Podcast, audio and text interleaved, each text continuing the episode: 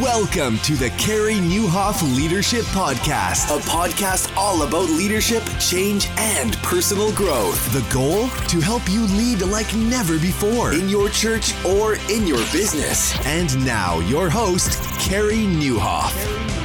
Well, hey, everybody, and welcome to episode 361 of the podcast. My name is Carey Nieuwhof, and I hope our time together today helps you lead like never before. Today's episode is brought to you by Remodel Health. Uh, you can visit remodelhealth.com forward slash Carey to learn how you can get a free benefits analysis and try their free savings estimate calculator, and by Pro Media Fire digital professional help for all your media needs at promediafire.com forward slash Carey and you get 10% off plans for life. Well, my guest today is Adrian Gostick. We're going to talk about work.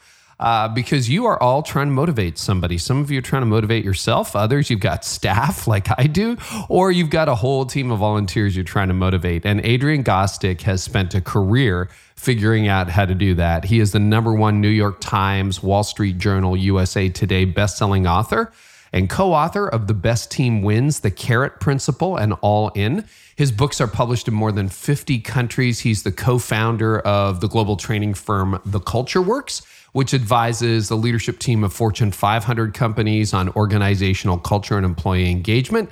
He, along with his co author Chester Elton, have appeared on The Today Show, CNBC, New York Times, Wall Street Journal, and were called the Apostles of Appreciation by uh, one of my favorite papers, The Globe and Mail, here in Canada. And uh, I love this conversation. And man, I'll tell you, you know the stats, and we'll talk about them. Like so many people are disengaged at work, they just are, and people hate their jobs. So, how do you reverse that? And we talk about why you can't express gratitude enough, among other things, and uh, why this is more important even in the economy that we are in. So, I'm super excited to have Adrian on the show. Want to welcome all of you who are first time listeners. There must be a ton of you because I don't know what's going on, but this summer, this podcast has just exploded. We are hitting all time highs in listenership. We had uh, pretty much 400,000 downloads in July. Like that never happens. Podcast listening in the summer does what church attendance does it drops. Not this year. We hit all time highs and uh, just want to thank you. Thank you for sharing. Thank you for letting people know yeah, thank you for just getting the word out there. And if you appreciate this episode, make sure you share it on social. Uh, tag me. Uh, at Carey Nieuwhof on Instagram. Uh, I'm C Nieuwhof on Twitter and on Facebook. And uh, we'll try to uh, share what you share as well. But hey, uh, just want to say welcome to all of our new listeners.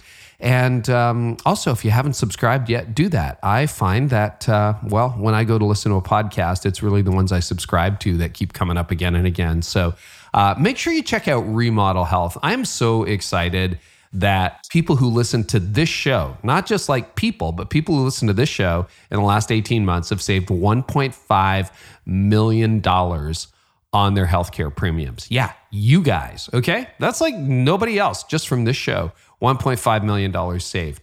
Uh, these are extremely challenging times for churches. You probably don't know what's ahead for your budget next year, and it can feel very overwhelming. Well, what if there is someone who could help you lighten the load for you and your employees? Remodel Health is the health benefits software and consulting service that helps you as an employer save money and care for your team better. So, what happens is when you switch from traditional group insurance to individual plans for each staff member, uh, they will help you experience number one, significant savings, as in $1.5 million collectively in less than two years. And you can put that right back into your mission. And often employees get better plans as a result. So it's kind of a win win. So uh, now's the time to change. If you're interested, here's what you can do you can get a free analysis and also a, check out a savings calculator by going to remodelhealth.com forward slash Carey to learn more. And welcome to the digital era. I mean, it is here to stay. And even if you're reopening your church in person, guess what? You're never going back to how it was before online. So if you're a leader of a church between about 500 people in attendance and 5,000 members, and you're facing these challenges, here's probably what it feels like. Your digital church team is at its max. They are like, woo, we are tapped out. Your social media team can't keep up with the need for content, let alone engagement. Your creative team is overwhelmed and you're cautious about spending money on new staff. And you're like, well, now what? ProMediaFire can help. You can hire an entire creative team of professionals for less than the cost of a staff hire. And the best part is the plans are month to month, so there's like no obligation. So, curious? Go to promediafire.com forward slash carey. Get 10% off plans for life. We love helping you out as listeners, and I appreciate our partners who are giving you guys exclusive discounts. And so thanks to Remodel Health and ProMediaFire for helping out with that. For ProMediaFire is promediafire.com forward slash carey. So well, I am excited to bring you uh, all of this and more. At the end, in the What I'm Thinking About segment, we're going to talk about signs your organization is toxic. Everyone thinks someone else's organization is toxic. Nobody really thinks it's theirs. What are some 10 like real subtle signs that maybe it's you? Well, we'll do all that and more. But in the meantime, here is my conversation with Adrian Gostick. Adrian, welcome to the podcast. Thanks, Carey. Great to be here. Hey, you have been leading in the business space for a couple of decades. You got several New York Times best-selling books, but these are like not usual times uh, when you look at what's happening with mass unemployment, the pandemic, economic fragility, and every CEO I know is almost rethinking everything right now, like going back to basics. So I'd love to start sort of at a macro level. Uh, you know, without without going into a lot of detail, what is still sort of the same in business, and what is changing?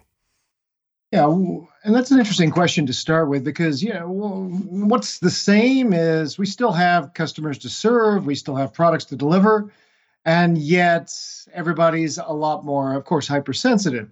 You know, we used to be, you know, two months ago now, used to could, you know, two months ago, it seems so long ago we were talking about risk elimination, right? We had to be as safe as possible. Now people are starting to kind of reacclimatize. We're having to bring people back into the workplace. And I'm hearing a lot of senior leaders talk about risk mitigation.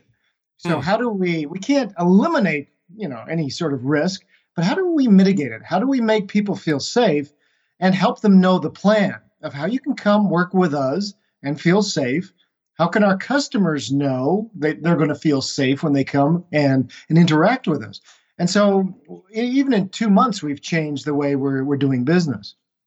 I'm asking almost every leader this question. And again, these things always air after we record them. But from where we're sitting right now in early May as we record this, do you see this fundamentally as an interruption or a disruption? Do you think this is the kind of disruptive change that is going to reset a lot of defaults in the future? Yeah, because at first I think we were thinking this is an interruption. We've seen things like this before. SARS didn't last too long, or, you know, of course it hit Toronto. Yeah, I led through that. It wasn't close yeah. to this. No, no. And so we felt like we'd been through this before. It's interruption. Now we're realizing this is a disruption. Even if we do all go back to work tomorrow, uh, it's going to change the way we work. And there's a few things, you know, from what I, I study is leadership and culture, employee engagement, ideas like that. And so what it's changing for a lot of leaders is that they're realizing we may have people who work remote from now on. We may never come back into a corporate office situation, or it may take years. And so this is going to create a lot of interesting um, dynamics because – it's going to create a lot of people feeling isolated and, and maybe alone. Um, younger employees, especially, and an interesting dichotomy. What we find with them is they they actually don't really value autonomy. They mm. want to be working much more connected with other people. And yet, some of the baby boomers, well, that's their top motivator is autonomy. And so we see this really interesting, you know, chasm between what we think will work with our younger people and won't. And so we feel like, oh, they're technologically sound. They're going to love working remotely in their in their apartments. No. In fact, we're finding very quickly they're the ones who are out breaking curfew. They're the ones who need this social connection. Isn't that interesting? Because uh, I mean, you may be in a very different context than I am, but in my experience, it was the younger leaders who were always asking for flex, saying, "Can I work mm-hmm. from a mm-hmm. coffee shop? Can I work from home and a lot of like young parents as well going, Do you mind if I come in early on Tuesday? Because I want to leave at three to catch the soccer game. So uh, I'd love any comments you have on yeah. that. So what we've done, we've we created a um, we working with a team of PhDs. We created what we call the motivators assessment. So it hmm. spits out what you're motivated by at life, and, and at work especially. It's 100 questions built by a team of psychometricians and and what we find, so we've got some good data. We probably about 30,000 of those 80,000 are people in their 20s because they're really curious about what motivates them. And so you're exactly right. Flex time, that idea of being with my tribe, having more independence, is actually really, really a, a very strong driver. Gotcha. And yet, autonomy, working alone, not having that connection, is extremely low motivator. Of 23 human motivators, that fell 22nd for our 20 somethings. And so it's this interesting dynamic. Now, I'm painting with a broad brush yeah, an entire yeah. generation of people, which of course we can. Everybody's unique, but we do spot some interesting trends there. So flex time, I had a CEO recently tell me this last holiday season. He says, I was trying to get my team to work on this big project. He says, I promised him a big bonus at the end. Uh, he says, my boomers and my Gen Xers said, all right, I'll do it, boss. He says, to him, a person, my millennials said, no. I got plans with my family, my tribe. Um, the extra money wasn't worth just what you said about that personal time was so important to me. And yet, also, I'm hearing as we do a lot of qualitative interviewing as well with with with younger employees, and what they tell me is, you know, like one woman said to me recently, she says autonomy. She says that's terrifying. Why would I want to work alone? So I want to come and go, but I also want that connection with my boss when I need it. Okay, so that might be I might have a different understanding of autonomy in my head because uh, that is really fascinating to me. And you're right, that whole idea of freedom and time away from work and the ability to call my own shots. It's really interesting. Uh, I don't know. I, I imagine we're somewhat similar in age and stage, but you know, it used to be the debate when I started in leadership was do we get one extra day off between Christmas and New Year? It's like, can we wiggle that out on the calendar? Then it became two or three. And now it's like, seriously, you're not making me take that as vacation time and that I get like 10 days off, don't I? It's funny how that conversation has changed so much just in a few decades. Yeah, I was talking to one of the heads of uh, Skanska, big uh, construction company, one of the biggest in the world, and and he was saying, he says, when I started, he says, just what you're saying, Carey, is that he says we would work six days a week, twelve hours a day. That's what showed we wanted to climb the corporate ladder. And he says, and if we expect our younger employees to to work with us like that, we're going to be alone. And he says, now he says, you got to understand, we're a construction company. He says it's not like we're we're designing, you know, women's apparel or or iPods or something. He says something cool and creative. He says, no, we go make things uh, with other construction guys. He says, but we've had to figure out flex time. We've had to figure out job sharing. We've had to figure out all these things in a new way of being that he says was not the way we grew up in our company, but we've had to evolve. Do you think this crisis is going to accelerate that? I mean, these are early days, but I just love your take on it. I love the future and I'm trying to figure it out. Well, there's two two schools of thought, of course, right? Is yeah. one is that we have very short memories. Hmm. And so if we do get through this in a few months, a year from now, we'll all go, remember that? Wasn't that weird? Mm. You know, hmm. it's like that uh, Y2K thing. Remember when we all yeah, yeah, freaked yeah. out about that and, and nothing happened? Um, so now, if this does continue on, and I do think this is actually more of a trend setter, it's more of a disruptor that will change the way we work. And I think we will have a lot more people who realize maybe I don't need to climb on a plane and it's mm. going to change the travel industry. Maybe we can work much more effectively. Look how we're all working now on Skype and Zoom and, and Teams and all these. I, I did four podcasts one day on four different separate technological platforms. Yeah. And so, you know, and everyone worked and everybody was connected. And so I'm watching that we're learning how to use these technologies. And it's not as frightening for some generations anymore. It's not as, you know, we realize how to make these work. Like, you know, a lot of our companies we're working with say, no, Carey, you can't be off today. I don't care if you haven't combed your hair, you haven't showered, uh, you have to have your camera on. We all do it. Uh, mm-hmm. don't care if your hair's in rollers, you know. and and so they're finding the new ways of working together electronically. And so in a way, it's forced us to embrace these technologies that are out there and work in a way that we're finding, eh, actually, this does work. Yeah, yeah. No, I appreciate that. It's a it's a fun place to start, and I'm asking everyone I know in leadership uh, what they think this is and where it's going. So you got a brand new book uh, for those of you who are watching on YouTube. It's called Leading with Gratitude. You wrote it with your uh, long term partner Chester Elton, and um, it's it's. I love the way you phrased it. I'm an Enneagram Eight, so I appreciate directness. You say in the book that lack of gratitude is an act of stupidity. Can you talk about that? That's awesome. well, and it is. It's so funny. We were sitting around the, the, the genesis of the book. We were working with our good friend Marshall Goldsmith. I don't know if you know Marshall. He wrote the book "What Got You Here Won't Get You There" and many right. others, and and has been an executive coach to the superstars for for years. And we were sitting at his feet. You know, we do some executive coaching ourselves, but certainly not at his level. And and and we were all sort of bemoaning as we sat around the idea that you know, isn't it funny that every leader we work with who we get asked to come in to work with. And they're typically really smart people. They're very driven, and they typically are are not, you know, they're they're not on their way out.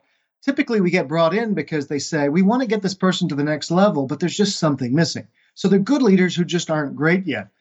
And we ran, we we sort of all said the one thing many of these people are missing, in fact, most, is that gratitude. Hmm. That they they in, in some cases it's insecurity. They feel like oh, everything has to be invented here within me. And especially if i want to get ahead i can't show anybody else as you know creating value around me. Um, other cases they're just simply so busy they don't take the time. Other times they just don't know how to do it or they think other people are motivated in the same ways they are. You know maybe they're very money driven maybe they're very recognition driven well maybe everybody should you know everybody then is is the right. are those my driven. motivator is your motivator. Exactly. And so what we realized was that all these great leaders are out there who, you know, most of us just aren't very good at this. We, we kind of suck at right, uh, gratitude, recognition, whatever you want to call it. And that was the genesis of the book because we said, look, lots have been written on this, but why aren't people doing it? If we all know this is good for us and good for organizations to be grateful, to be to be positive, to look for value around us, then why are we all so bad at it? You know, and you hmm. come back to the religious aspect of this. Every major religion, um, whether Christianity, Hinduism, Buddhism, uh, Islam, every major religion has this as a tenet. Yeah. So we know it's important, right, to be grateful. You know, Christ with the lepers, only one comes back. So we're told this is important. And yet, for thousands of years we've been told it's important and it just it's it, it boggles the mind why we why we, why we just can't seem to grasp it. So adrian how is it an act of stupidity? Why because i listen I, I i resonated with so much of what you wrote because gratitude and expressing gratitude has been uh, a challenge for me uh, you know, I come from a Dutch background, and the attitude there in that immigrant culture as well. I told you to do the job, you go do it, and just be thankful you have a job, right? It, that's sort of the the unspoken mindset. So why? And I've learned. And by the way, we'll get into your um, your objections to gratitude, which I thought were brilliant. Um, but why is it an act of stupidity for leaders who are like, "Hey, you should be thankful to have a job"? Why is that a dumb attitude? And especially in these times, right? Which mm-hmm. like you should just be lucky we're keeping you employed, Gary. I mean, yeah. look what's happening around here. And and I come from an English background too. I lived in England till I was 10, my good old English parents. And you know, I would go to, you know, my they'd come to my soccer game and I'd score three goals and they'd say, Yeah, that's, that's all right. You played forward, you should have scored, right? exactly. um, and so, so exactly right. Now, what we find is this is an act of stupidity because there are very few things that we can do in business that we we know are an accelerator.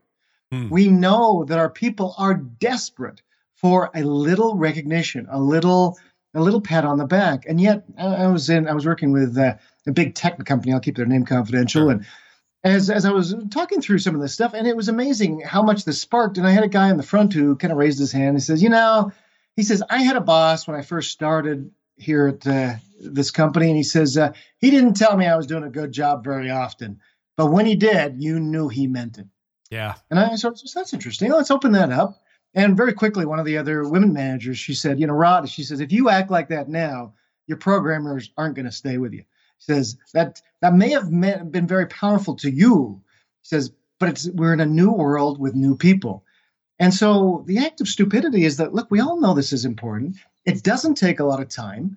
What we found were the best managers at gratitude, they spend about an hour a week on this. So in a typical 50 hour week for a typical manager, what's that, 2% of your time? Yeah. And yet they yeah. had higher levels of engagement, employee retention, and especially in the worst of times, people need to know look, we're making progress. Look what happened today. So it's mm. not just, you know, I'm going to recognize you now and then. No, I'm going to be grateful every day for those little steps we make forward. And that's what that's what's vital. And that's why it is, you know, something that is missing from so many leaders' uh, toolkits. And you know, it's just silly that we just don't put this into practice. You commissioned a study of, I think it was about 200,000 people, workers, uh, that had some fascinating results. What did you learn from that study when it comes to gratitude? we did this study with Willis Towers Watson, and it was it was fascinating. They opened up their their research database to us, and what we found were that organizations with higher levels of of what we looked for were organizations where employees felt that their above and beyond efforts toward excellence were recognized. So, in other yeah. words, that uh, when I do something excellent, I am recognized for that on a regular basis. And so that was sort of the definer, the question that we correlated we found that those employees that had higher levels of feeling like they were recognized when they went above and beyond, they were much more engaged. And then when we started clumping those together into teams, teams where there was a higher level of engagement had, or sorry, of, of recognition of gratitude, had much higher levels of customer satisfaction, much lower levels of employee turnover, and also a couple of interesting ideas. Accountability was actually higher which was an interesting finding because yeah, you would think almost the opposite, right? Right, because you think of you know either I'm a I'm a touchy feely kind of recognizing gratitude manager, or I'm this tough demanding manager. Uh, we interviewed a lot of CEOs for Leading with Gratitude. One of them was Ken Chenault, um, who was the CEO of American Express, ran at Amex for 16 years. We interviewed him actually the week he retired, which was fascinating. And um, one of the things he said, one of the only um, African Americans to run a fi- Fortune 500 company. So, you know, driven, smart, and did amazing things, led, led Amex through the last recession. And one of the things he told us, he says, we have gratitude Grinches in our organizations, he said. And he says, they get confused. They think being tough and demanding means that they, they, you know, they, they can't be grateful. He says, that's absolutely the wrong idea he says, You've got to be grateful for every step forward because he says, You're like taking a journey. And he says, We don't just end for the end of the journey. We are looking for little signposts along the way that show we're on the right path. He says, That's what gratitude does. It points us in the right direction. If we're getting off course, we can use positivity to remind us to, you know, to move back to the line where we should be going. I want to talk about some of the objections, but you touched on it briefly yeah, everything has changed. I mean, 30 million Americans unemployed as we record this, millions of Canadians, people like we haven't seen anything like this in our lifetime. And, and it even outpaces the Great Depression, if my sources are accurate, in terms of unemployment. So, what would you say to leaders who are like, well, you know, that's nice. You wrote this book before this whole thing blew up. People really should be grateful uh, to have a job. And so I'm not sure this applies to me. I'd, I'd love you to just drive a truck through that. And then we're going to get into some of the other more normal objections. Because you're right, this is a mindset that has been around and it's somewhat generational and somewhat cultural. So I'm just curious. One of the things when we wrote Leading with Gratitude is we actually started the book in the last recession.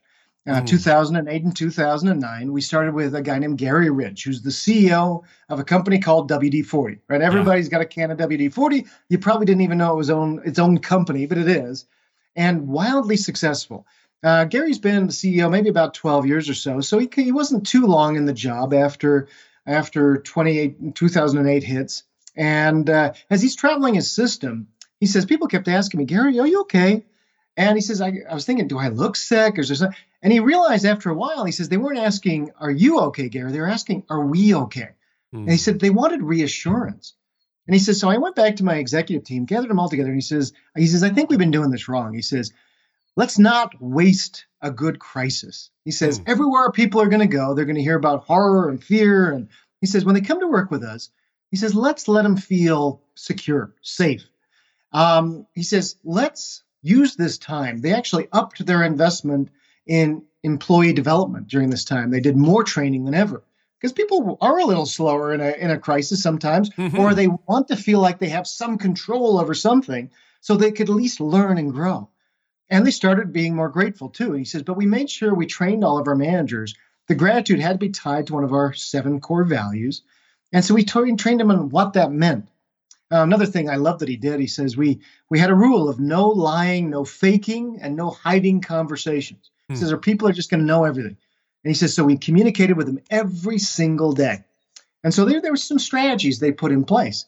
And by 2010, they had the highest earnings in their company's history. And they came out of that recession, which I think is amazing.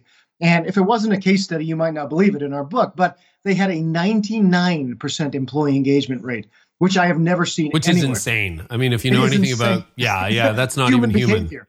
Yeah, you can't get 99 out of 100 or, you know, 99 out of 100 people to agree on anything, let alone, you know, feeling engaged within the organization.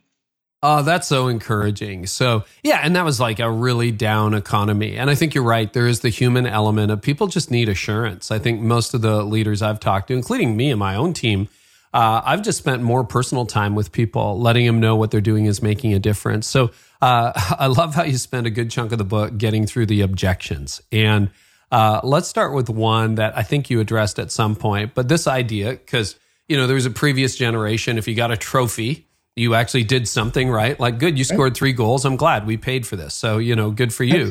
And and you know there would be some executives some senior leaders who would think well that's just a millennial thing. I mean you get trophies and participation awards for everything. And if i just if i'm too generous with my praise it's not mm. it's it's going to devalue everything. And then we end up in this place where everybody just gets applause for showing up. What would you say to that yeah, and if you know, if you and if you hold your face that way, it's going to stay that way, right? Your mom told yeah, you that, yeah, yeah. which was which didn't prove, uh, you know. Apparently, that's so, not accurate. Yeah. Yeah, exactly. There are a lot of myths in in the world, and one of them is that yeah, you can get you know too much of a good thing, right? And actually, it's not completely a myth because we have studied this actually, and we're not the only ones. Sociologists, psychologists have studied this phenomenon, raising kids or or in a workplace. What we find actually that the the ratio of one to one, one positive to negative, creates a negative workplace.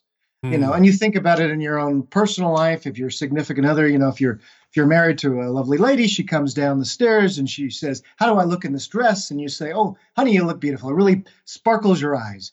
Now, it does make you look fat. Um, that's a one to one, right? the eyes thing just got lost somewhere in there. I don't know what happened exactly. to the eyes thing. Yeah, so it's a one to one. You're coaching, but you're also positive um, it probably would take several billion positives to make up for that, right? Yeah. And so, so what we realize in our personal lives is, of course, we can't do that. And if you've ever had a kid in a, you know, in a, you know, playing softball or soccer or whatever it is, you realize. I realized very quickly as my son was playing soccer growing up, is that I could not criticize too much. I could give him one thing to work on after mm-hmm. a game Mm-hmm. Well, you know, mm-hmm. you need to probably work on that. But boy, that was great when you got down in the dirt. You, you know, that ball hit you in there. That's just what I've been telling you. And You got to praise, praise, praise. One thing I could tell each game, go, you know, you want to play out a little bit when you're in goal, da da da. So likewise in our workplaces, we found that the the best ratio is about five positives to each constructive criticism, each coaching moment. So that's not Pollyanna. It's not just, mm-hmm. hey, just everybody's great, great, great, and you're never correcting. No, there are times where you do correct, but we typically take criticism better from somebody who builds us up versus somebody who tears us down all day long and now and then says, you know, good job. My my niece is a she's a nurse and um, she she was telling us about uh, she first job out of college. She worked at a uh, you know one hospital and she said, uh, I said, how is it? She goes, I hate being a nurse. She says it's just miserable. And so I said, "Tell me, tell me about your work." And so she says, all day long she just got belittled and told off, and she couldn't do anything right by her nursing supervisor.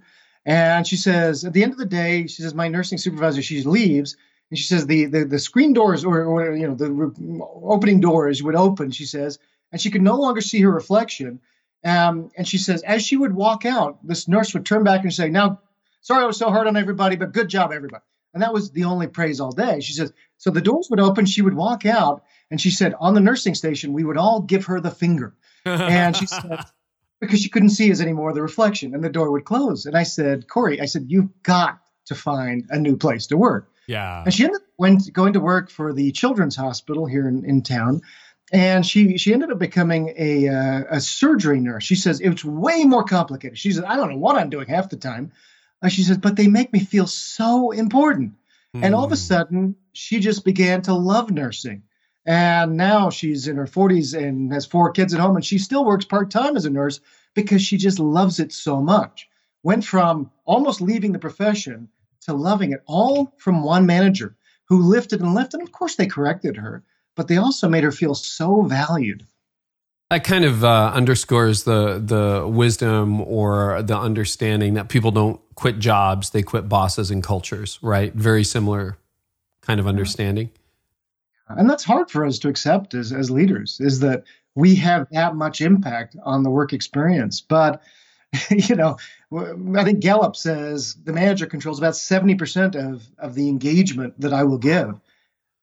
Yeah, that's so, so yeah. good. Now, I, I, want to run through one or two other objections. Uh, I love how you say they'll think it's bogus. So, what if I don't really? They're gonna they're gonna just think I'm just making this up to make them feel good. How do you handle that kind of feeling that managers leaders would have?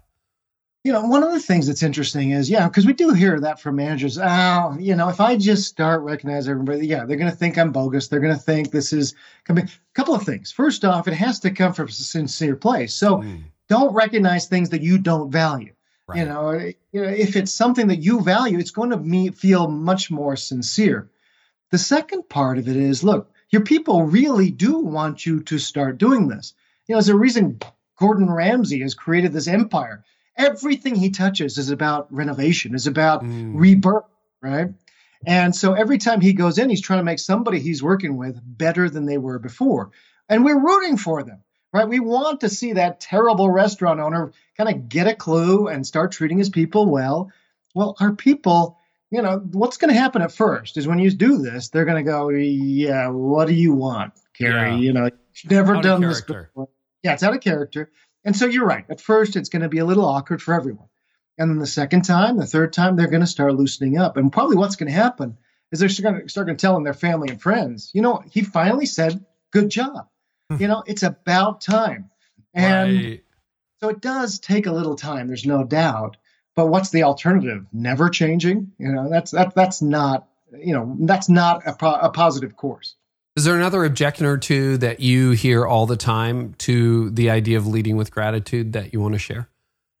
One that's interesting, you know, I don't have enough time is probably the number one concern. Yeah. I just don't have time, especially in this crisis, to be looking out, patting people on the back. Um, what's interesting is the great leaders that we work with, those ones that are just outperforming their other peers right now, they're checking in with their people probably every couple of days even though many other people are remote, they're saying, you know, how you doing, Carey, today? They're not just saying, how are you doing? They're saying, how are you doing today? Because they know today is probably different than when I talked to you two days ago. And the second thing that they're asking that I'm noticing is, how can I help you?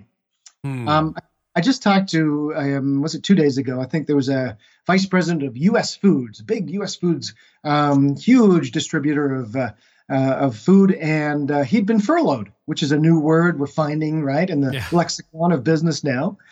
And he said, uh, but he says, I understand why they had to do it, the company, and my boss calls me at least once a week.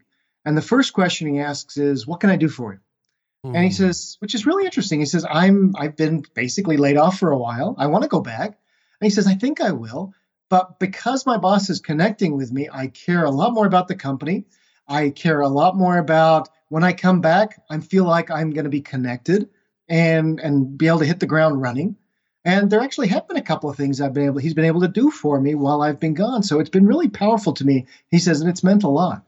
Yeah, you know, and I'm glad you raised that example because I would think the natural instinct as a leader, if you furloughed someone or laid someone off, is to say, I'll talk to you in three months. Like we had the awkward conversation, and now I'll see you again in July if I'm hiring, right? But uh, that is that is very that's how I would want to be treated. I mean, that is how I'd want it to happen. And you're right, that probably does engender loyalty at a deep. And you level. have to ask, and you have to ask permission because if I furloughed somebody, um, you may say, "No, I don't want anything to do with you," and that's fine. I I have to. But if you give me permission to connect with you, and and uh, as you say, that's what I would want. That's what you would want. And if mm. I decide to move on as a furloughed employee, fair, so be it. But I'm going to make sure you still feel like part of the team if you will allow me to. Well, I know we have a few time constraints today and that kind of thing, and you've got eight practices in the book for leading with gratitude. Could you walk us through because uh, you've been extremely practical, but I know that at the end of the day, for leaders who need to make a pivot here, uh, they got to figure out how to do it. So, what are some of the best practices from the top leaders that you see leading with gratitude? You're, you're right. We've we've talked a lot about um, the myths. That's probably only about the first third of the book. It's really fun, and as you mentioned, an interesting. Part, yeah, yeah. I appreciate you saying that. But you're right. The rest, the two thirds of the book, is those practical ideas. We interviewed dozens and dozens of senior leaders, uh, most of them CEOs of Fortune 500 companies, about how they kind of got a clue and they started doing this, recognizing and rewarding and and being grateful. One of the things with gratitude is that it's about seeing first and then expressing. So it's really opening our eyes up to be more empathetic, to solicit better ideas. So one of the one of the, actually the first step under seeing value being created around you is how you better solicit input and, and act on those ideas. And I don't think I've ever met a leader who doesn't think they're good at this. They all go, no, no, I'm great. We have roundtables now and then. My people love to give me ideas. Um, I just uh, heard a really terrific idea just yesterday. I was interviewing a, a woman who works for Texas Roadhouse in down the U.S. 600 restaurants, 70,000 employees. Uh, one of the few restaurants, probably in the world, that hasn't laid people off. They're they're still going, and they're doing it because their people are so passionate. So one of their leaders in Ohio, just she runs one store, has 180 people who work for her, and she says on Saturdays before we open up, they they only open up for dinner. So she says about one o'clock or so. She says I do uh, tacos with Tanya, and her name, of course, Tanya. And uh, she says so I lay out all these tacos, and people come in if they want to talk about something they feel like could make the uh, the company better. And she says that sometimes they'll come in, they'll about the you know so and so machine being broken or people aren't doing this or that, and we work through issues. She says sometimes it takes an hour, sometimes it takes two. And she says, so I'm giving them free food and they're just talking. She says, it took a couple of times for them to start trusting me because it's not going to happen immediately, right?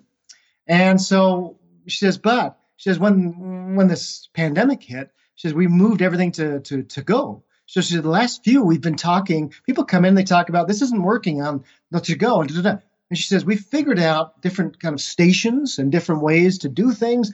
And we're able now, she says, to replicate 60% of our pre-pandemic revenue, which is unheard of. Yeah, and yeah. just take and she said before we never did more than six thousand dollars a week in takeout. We're now doing sixty thousand dollars, a ten x over the last two months, by getting my people involved and getting them excited. So it's terrific. She said, you know, when the bartender and the and the bus boys know how much we're making every week and what we can do to improve things, she says, then you've got an engaged group.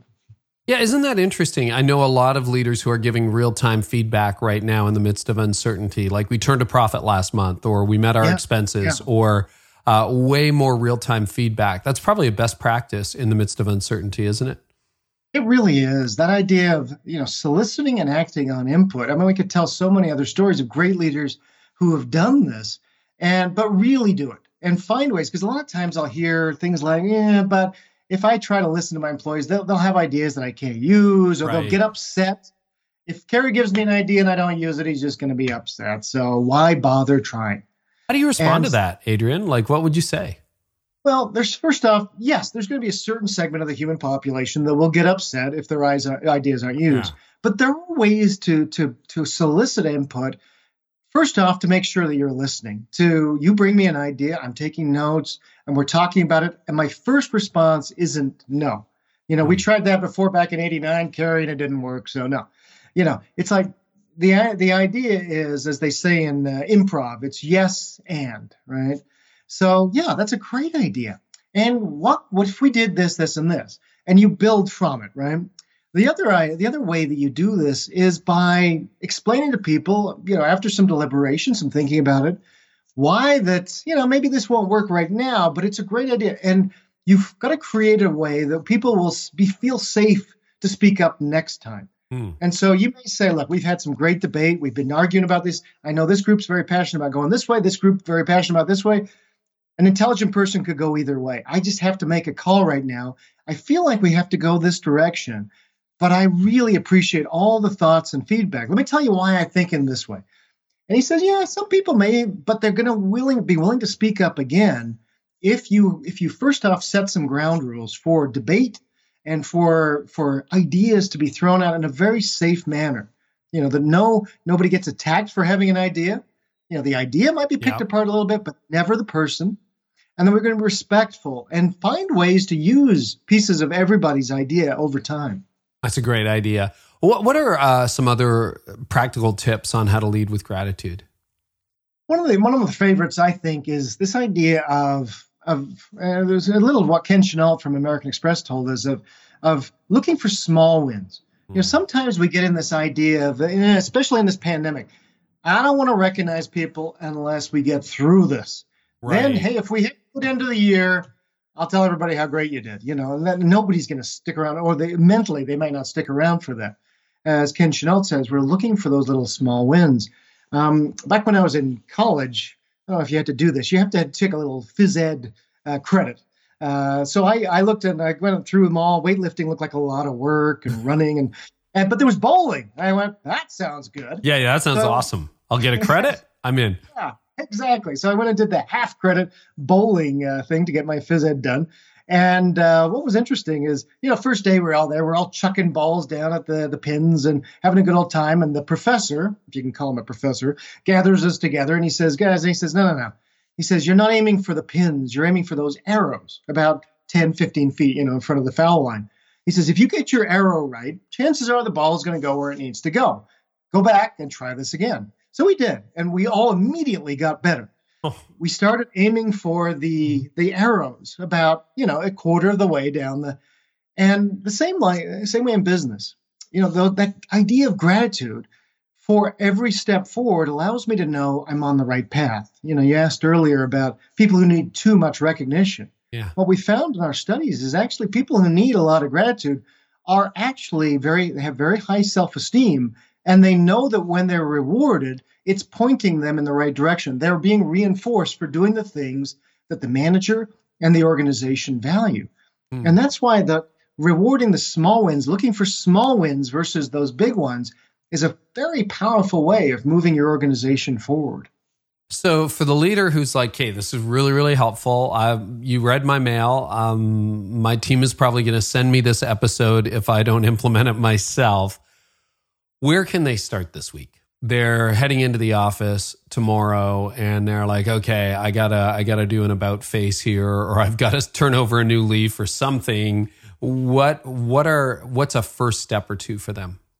I think some of the some of the ways to do this to begin. First off, is is to you know when you think of I'm coming back to Gordon Ramsay again when he's renovating a kitchen and he brings everybody out and you commit that you're going to make a change.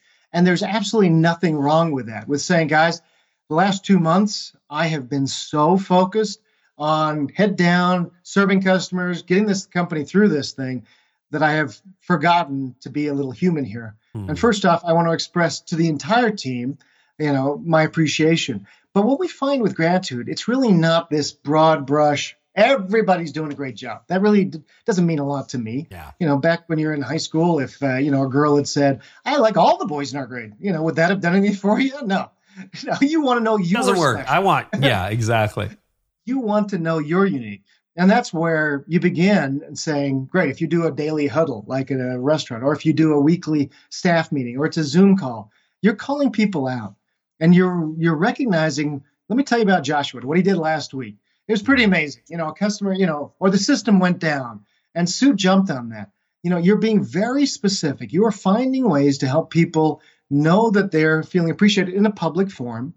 So find ways within your your you know typical routine to add this. But the other thing you need to do is when you admit, you know, I kind of had my head down. I need your help because peer to peer gratitude is very important as well and to ask people to start calling each other out. One of my favorite stories up in Toronto, Bill Manning is now the new CEO of Toronto FC, your oh, yeah. Major League Soccer team.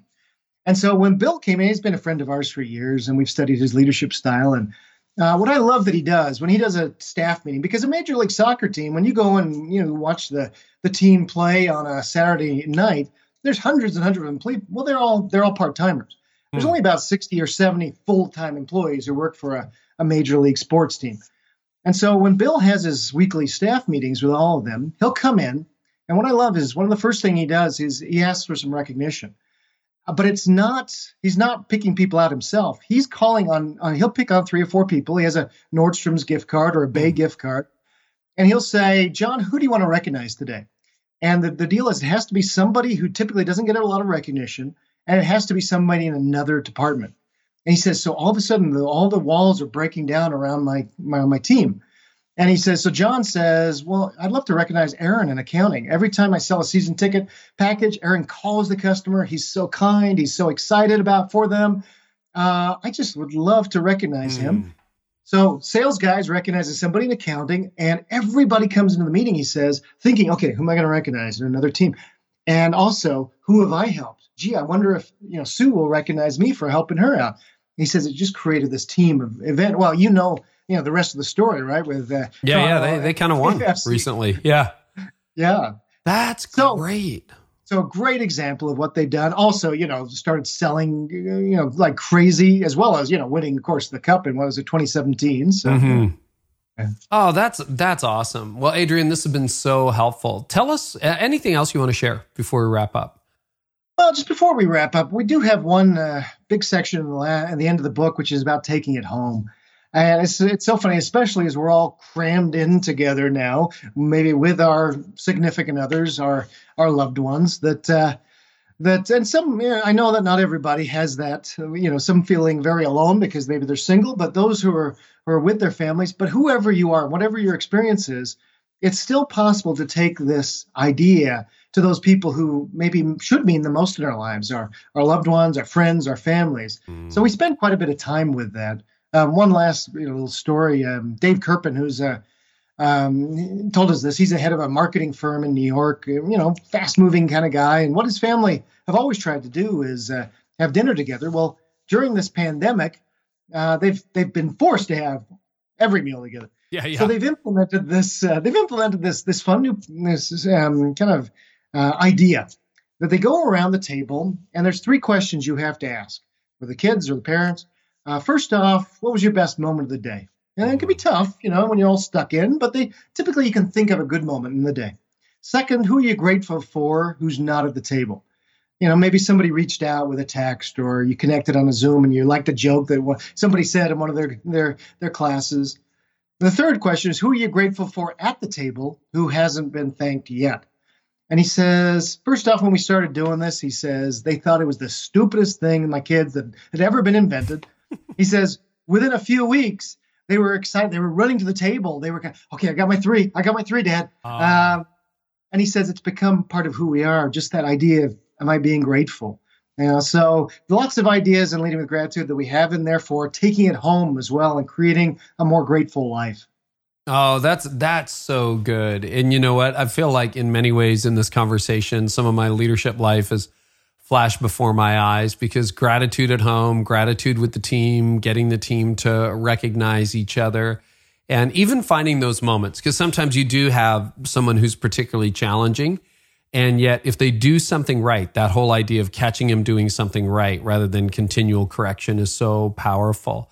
Well, tell us where people can find you. And obviously, you can get the book everywhere it's sold. It's called Leading with Gratitude Eight Leadership Practices for Extraordinary Business Results. So, well, oh, thanks, Carey. It's been a delight to be on with you. I'm at adriangostick.com, or as you mentioned, our book is wherever fine books are sold. Fine and, books are uh, sold. Yeah.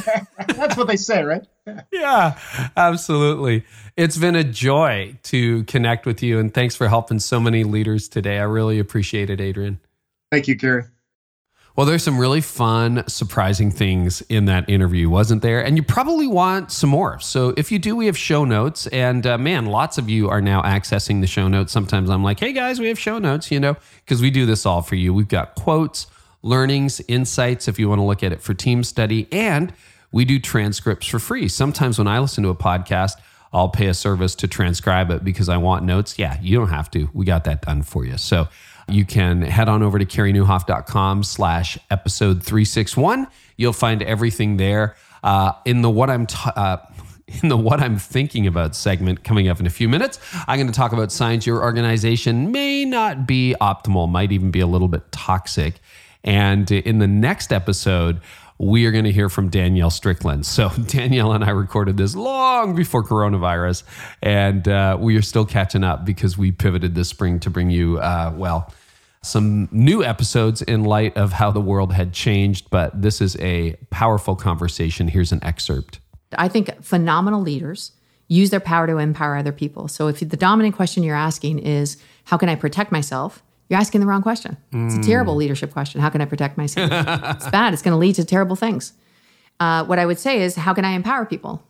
Right. Ask a different question. How do I help people? How do I help other people? And how do I help people who don't have as much power as me? That's the ultimate, you know, that's the ultimate leadership question. That's the ultimate Jesus leadership question is how do I use my power to empower other people? And particularly people who don't have power. Okay, so that's next time on the show. Also coming up, we've got uh, Lecrae. That was a fascinating interview. Lysa TerKeurst, Jon Tyson, Nik Wallenda from the Flying Wallenda Brothers. Gordon MacDonald is back for a massive, epic episode you are to love, I think. Uh, I did anyway. Jon Gordon and so many more. So I'm so excited for that, guys. And thank you for all of your encouragement and support. This podcast uh, only keeps reaching more leaders because you care and you're sharing it. So uh, if this episode helped you, please reach out on social. Now it's time for what I'm thinking about. And this is brought to you by Pro Media Fire and also by Remodel Health. So you want to check out their offers, head on over to promediafire.com forward slash carey, get 10% off any plan for life. And remodelhealth.com forward slash carey, and that is C A R E Y in each account. You can get uh, free benefits analysis and also their free savings estimator calculator. And uh, I just love how our listeners are saving because of what our partners are doing for you. So, what about your organization? You know, globally, 15% of employees actually are engaged at work. Like they show up going, Good, I get to work, which means 85% are not. And in America, hey, a lot better. 30% of employees are engaged, which also means 70% of the people who show up to your office or, you know, remotely are not.